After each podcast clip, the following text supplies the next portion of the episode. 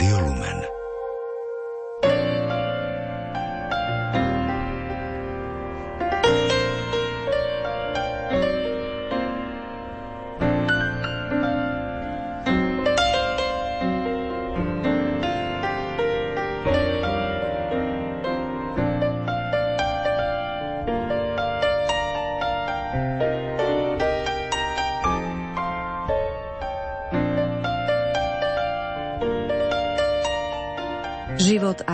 svätého Alfonza napísal svätý Jan Pavol II pri príležitosti 300. výročia jeho narodenia sú cenným impulzom.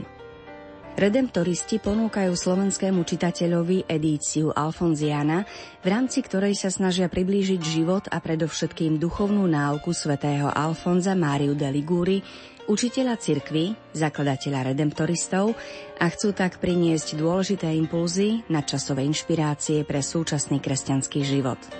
Toto je dôvod, prečo sme sa aj my rozhodli v rámci literárnej kaviarne predstaviť vám aspoň v stručnosti úrivky z niektorých diel svätého Alfonza.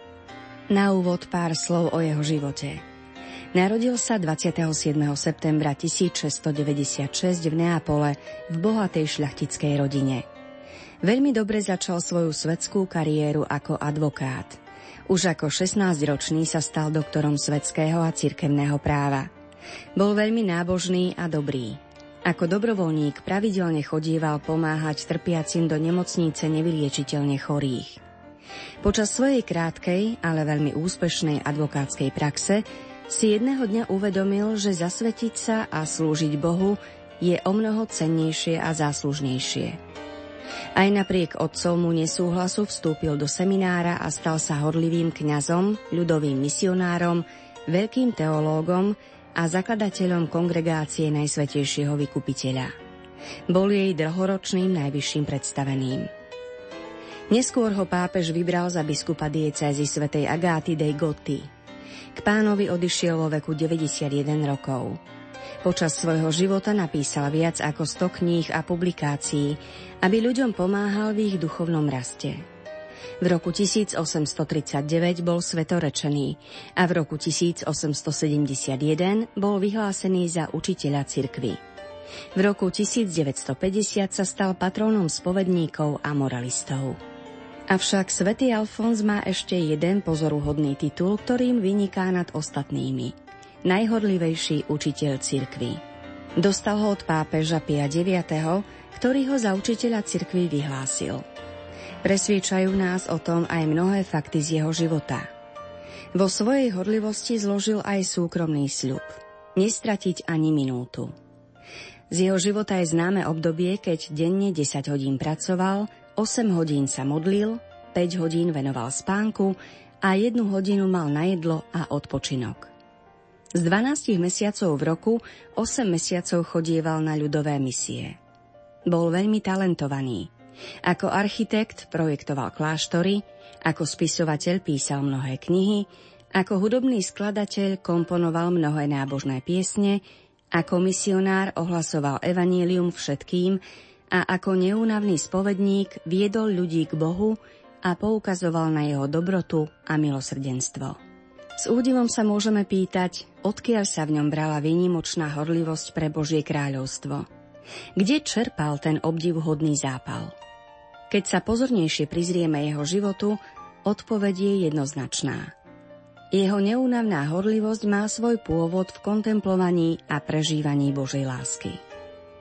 Aktivita svätého Alfonza mala svoje korene v láske k Ježišovi Kristovi a k chudobnému ľudu – povedal bývalý generálny predstavený redemptoristov Páter Juan Lasso de la Vega.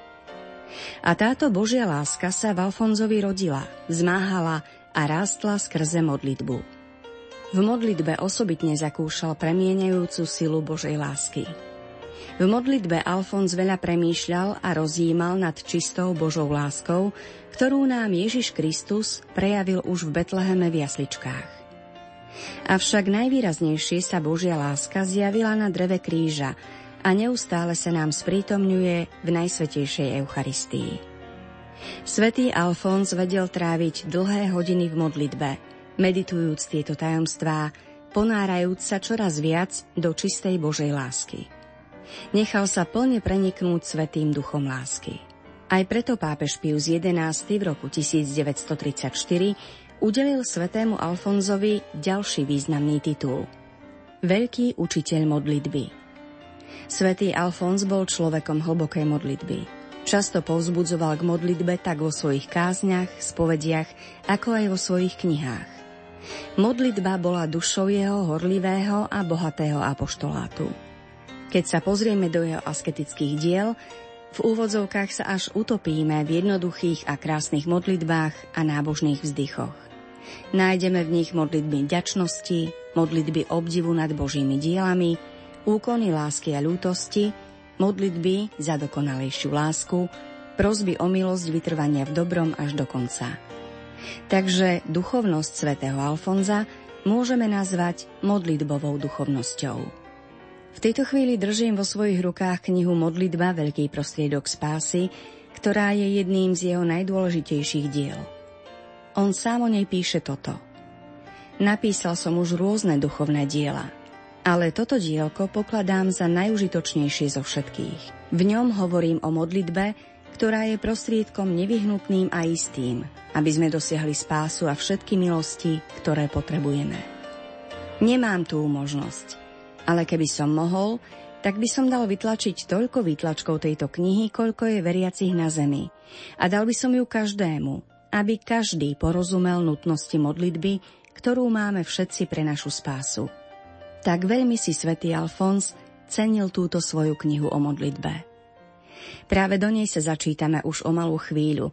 Rada by som vás ešte predtým, než si trošku pustíme hudbu, privítala pri počúvaní dnešnej literárnej kaviarne, v ktorej sa o vašu pohodu budú starať technik Marek Grimovci, hudobná redaktorka Diana Rauchová a od mikrofónu vám príjemné sobotné popoludnie praje Danka Jacečková.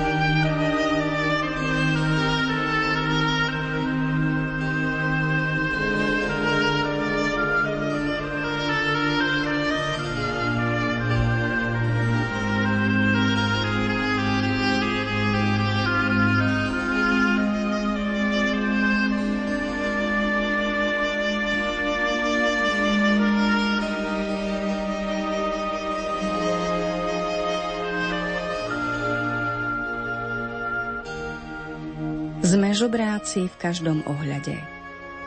Ale keď sa modlíme, už nie sme chudobní. Keď my sme chudobní, Boh je bohatý. A Boh je veľmi štedrý, hovorí apoštol ku každému, kto ho vzýva o pomoc. Nie je rozdielu medzi Židom a Grékom, lebo ten istý je pán všetkých, bohatý pre všetkých, ktorí ho vzývajú. Pretože máme dočinenia s nekonečne mocným a nekonečne bohatým pánom, upozorňuje svätý Augustín, neprosme ho o veci malicherné a všedné, ale žiadajme ho o niečo veľké. Keby niekto prosil kráľa o nepatrný peniaz, napríklad o halier, urazil by ho. Preto ctíme Boha, jeho milosrdenstvo a štedrosť, keď sa vo svojej úplnej biede a nehodnosti spoliehame na jeho dobrotu, vernosť pre jeho sľub, že dá prosiacim každú milosť, o ktorú ho žiadajú. Prosme ho o milosti, lebo ak ostanete vo mne a moje slová ostanú vo vás, proste o čo chcete a splní sa vám to.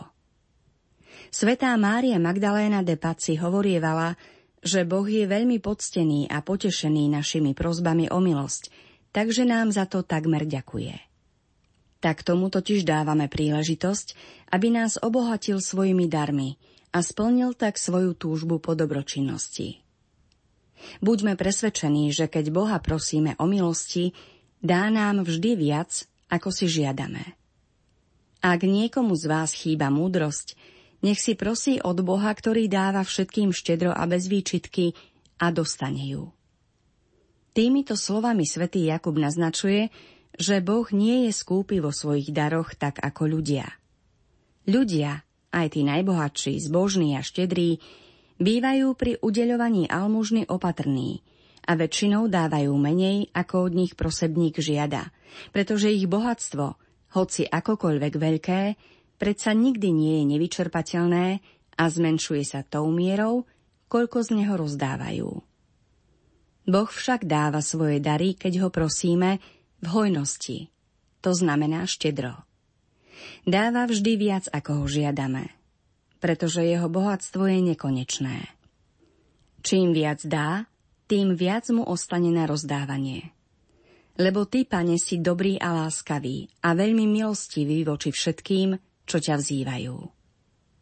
Môj Bože, riekol Dávid, ty si nesmierne štedrý a láskavý ku každému, kto ťa vzýva.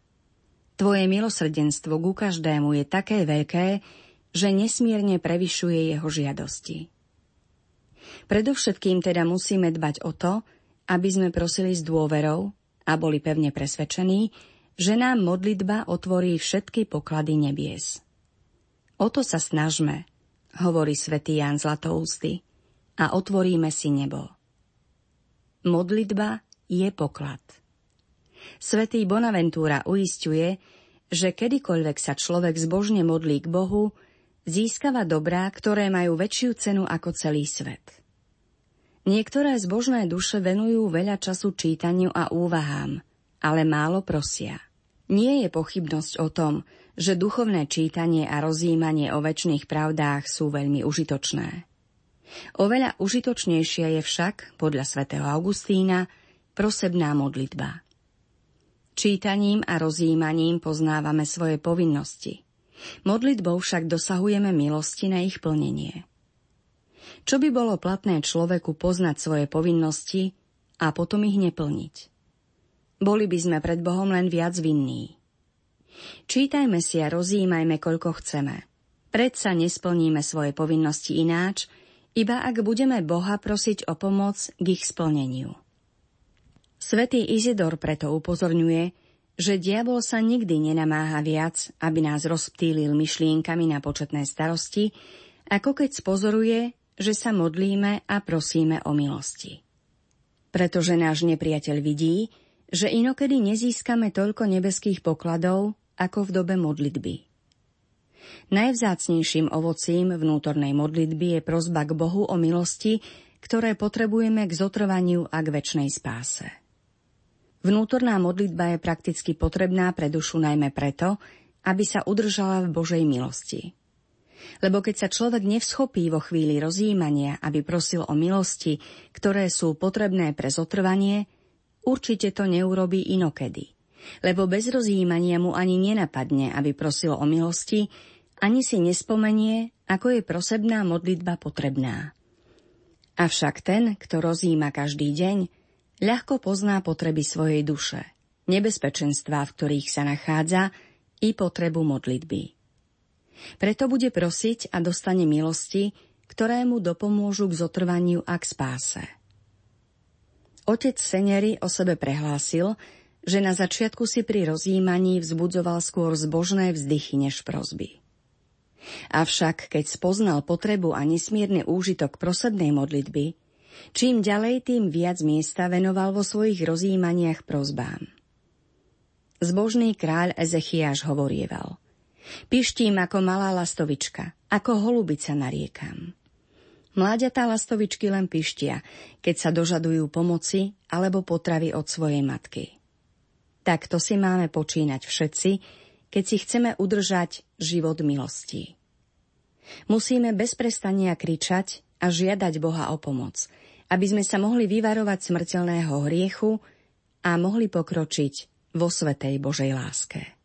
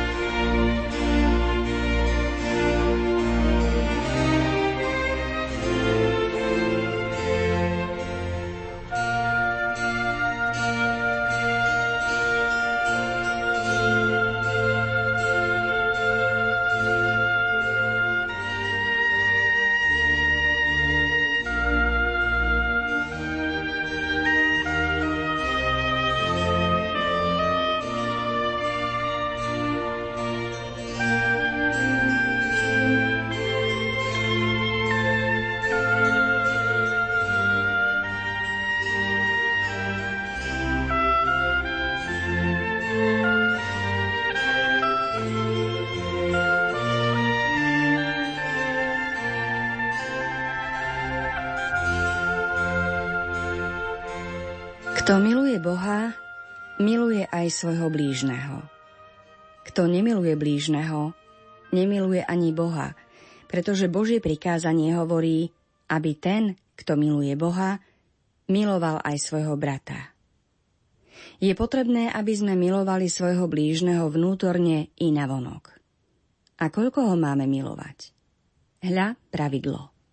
Milovať budeš pána, svojho Boha, z celého svojho srdca, z celej svojej duše, zo všetkých svojich síl a z celej svojej mysle a svojho blížneho ako seba samého. Máme teda milovať Boha nadovšetko a viac ako seba samého. A blížneho máme milovať ako seba samého. Keďže túžime po našom dobre a máme v ňom záľubu a na druhej strane, keď nás postihne niečo zlé, tak cítime bolesť, Podobne treba konať aj so svojim blížnym. Máme mu prijať dobro a tešiť sa z toho, keď ho dosiahne. Keď ho však postihne niečo zlé, máme smútiť spolu s ním. Taktiež svojho blížneho nemáme ani posudzovať alebo podozrievať zo zla bez jasného dôvodu. A v tomto spočíva vnútorná láska. Vonkajšia láska spočíva v slovách a skutkoch voči blížnemu. Čo sa týka slov, tak poprvé máme sa vyhnúť každému tieňu šomrania. Boh a ani ľudia nemajú radi šomrúceho človeka. Na druhej strane je milovaný Bohom aj ľuďmi každý, kto hovorí dobre o svojom blížnom. A keď nemôže ospravedlniť chybu druhého, snaží sa obhájiť aspoň jeho úmysel. Po druhé, chráňme sa toho, aby sme spomínali niekomu to zlé, čo druhý o ňom hovorili – pretože z toho potom niekedy povstávajú dlhodobé nepriateľstvá a pomstichtivosť. Písmo hovorí, že kto rozsieva nezhody, ten je Bohu odporný. Po tretie, vystrihajme sa dotknúť sa blížneho nejakým nepríjemným slovom, hoci len žartom. Páčilo by sa vám byť vysmiaty inými, ako to robíte svojim blížnym? Po štvrté, vyhýbajme sa konfrontáciám, lebo niekedy kvôli niečomu bezvýznamnému povstane hádka, ktorá sa zmení na urážky a nevraživosť.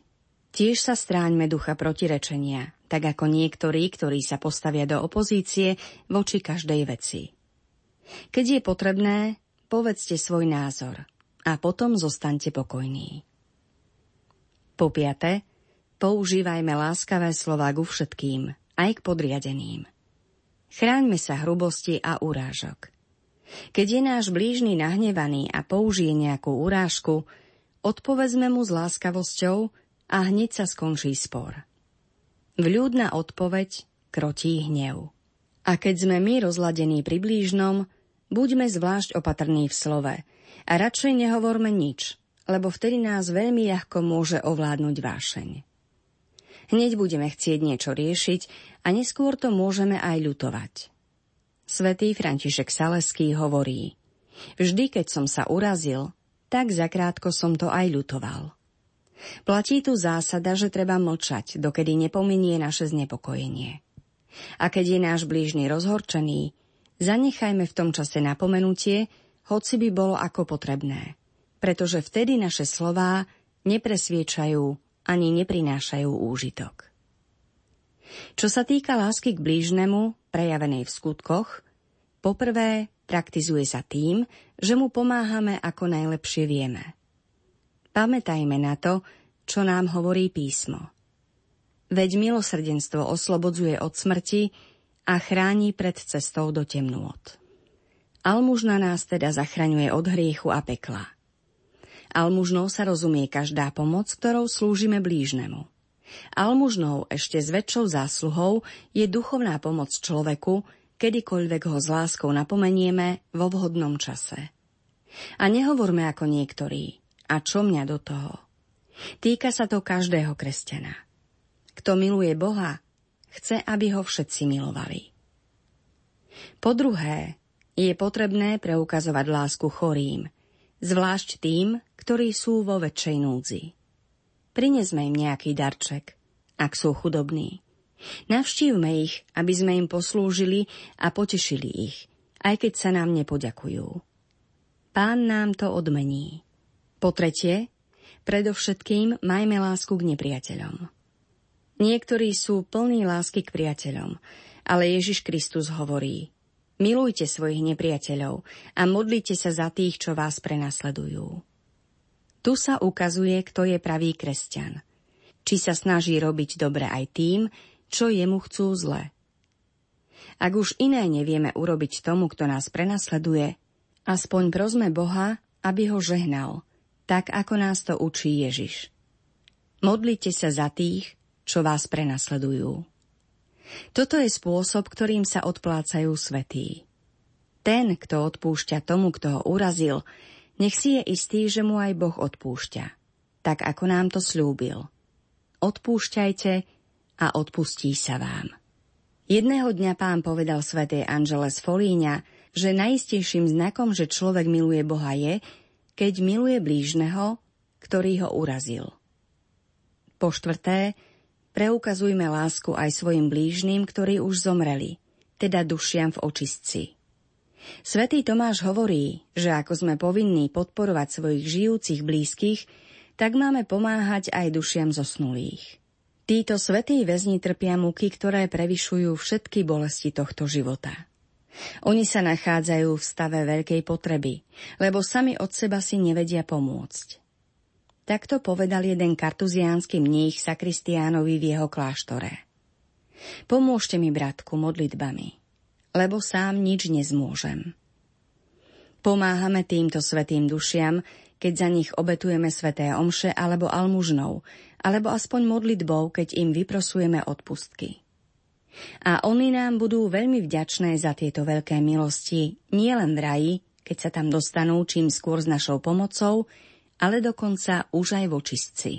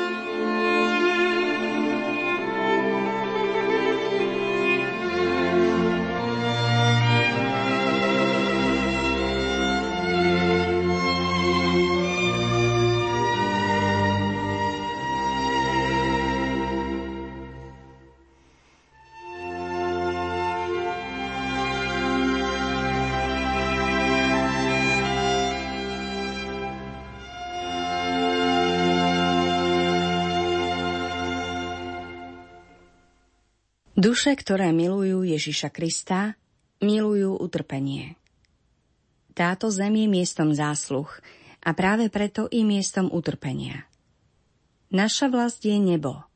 Tam nám Boh pripravil odpočinok vo väčšných radostiach. Len krátky čas sa zdržíme na tomto svete, ale tento krátky čas je plný utrpenia, ktoré musíme znášať. Tu je miesto utrpenia. Trpieť musia všetci, spravodliví i hriešnici. Každý musí niesť svoj kríž. Kto ho nesie trpezlivo, bude spasený. Kto ho nesie s odporom, bude zatratený. Jedno a to isté trápenie privádza niektorých do raja, iných do pekla. Utrpenie je skúška, vraví svätý Augustín, ktorá oddeluje v Božej cirkvi plevy od zrna. Kto sa v súženiach poníži a odovzdá sa do Božej vôle, je zrnom, ktoré sa zhromaždí do raja. Kto spišnie a s hnevom sa odvráti od Boha, je plevou pre peklo. Ak chceme počuť priaznivý výrok predurčených, keď sa bude rozhodovať o našej spáse, náš život sa musí pripodobniť životu Ježiša Krista. Lebo ktorých predpoznal, tých aj predurčil, že sa stanú podobnými obrazu jeho syna. Ježišov obraz je vtelenou bolesťou. Večné slovo zostúpilo na zem, aby nás svojim príkladom naučilo trpezlivo niesť kríže, ktoré nám Boh posiela. Veď na to ste povolaní, lebo aj Kristus trpel za vás a dal vám príklad, aby ste kráčali v jeho šľapajach. Kristus chcel trpieť, aby nás povzbudil v utrpení. Ó Bože, aký bol život Ježiša Krista? Život pohrdania a útrap. Prorok o našom vykupiteľovi povedal Opovrhnutý bol a najposlednejší z ľudí muž bolestí. Ako väčší otec zaobchádzal so svojim milovaným synom, tak zaobchádza s každým, koho miluje a prijíma za syna. Lebo koho pán miluje, toho trestce a šľahá každého, koho prijíma za syna. Ježiš o tom hovorí svätej Terézii. Vec, že môjmu otcovi sú najmilšie tie duše, ktoré znášajú najväčšie utrpenia. Svetá Terézia si v škole veľkého majstra musela zamilovať utrpenie. Trochu svojho hrdinstva poodkrýva, keď hovorí, že by svoje trápenie nezamenila za všetky poklady sveta. Po smrti sa zjavila istej duši a povedala jej, že veľkú odmenu dostala v nebi ani nie tak za dobré skutky, ako skôr za utrpenie, ktoré za života z lásky k Bohu dobrovoľne znášala. A končí takto. Keby som si mohla želať návrat do pozemského života, želala by som si to len preto, aby som mohla z lásky k Bohu ešte trpieť. Kto miluje Boha v utrpení, získava si dvojnásobné zásluhy pre nebo. Svetý Vincent de Paul vraví Duša, ktorá netrpí, má to považovať za veľké nešťastie. Spoločnosť alebo človek, ktorý netrpí a ktorému celý svet tlieska, stojí na pokraji záhuby. Ak svätý František Asiský prežil deň bez toho, aby trpel pre Boha, bál sa, že Boh na neho zabudol. Svetý Ján Zlatoústy píše, že keď Boh udelí niekomu milosť utrpenia, preukazuje mu väčšiu priazeň, ako keby mu dal moc kriesiť mŕtvych. Keď človek koná zázraky, ostáva dlžníkom voči Bohu. Ale Boh sa stáva dlžníkom toho, kto trpí. Keby ti Boh nedal iný dar, iba možnosť trpieť pre Neho, už to by bol veľký dar. Keby ti Boh nedal za tvoju lásku inú odmenu ako nové utrpenie, už tým by ti dal veľkú odmenu. Väčšiu milosť dal Boh svetému Pavlovi, keď dopustil, aby trpel v žalári pre Ježišovo meno, ako keď ho uchvátil do tretieho neba. A vytrvalosť sa má ukázať v dokonalých skutkoch. To znamená, že nič nie je Bohu také milé, ako keď vidí dušu trpezlivo a pokojne niesť kríž, ktorý jej dáva na plecia. Duša, ktorá miluje Ježiša Krista, chce sa mu vo všetkom pripodobniť. Milujúci sa chce pripodobniť milovanému. Svetý František Saleský hovorí Všetky rany ukrižovaného sú slovami, ktoré jasne hovoria, ako treba pre neho trpieť. Stále trpieť pre Ježiša je vedou svetých. V tejto škole sa aj my rýchlo staneme svetými.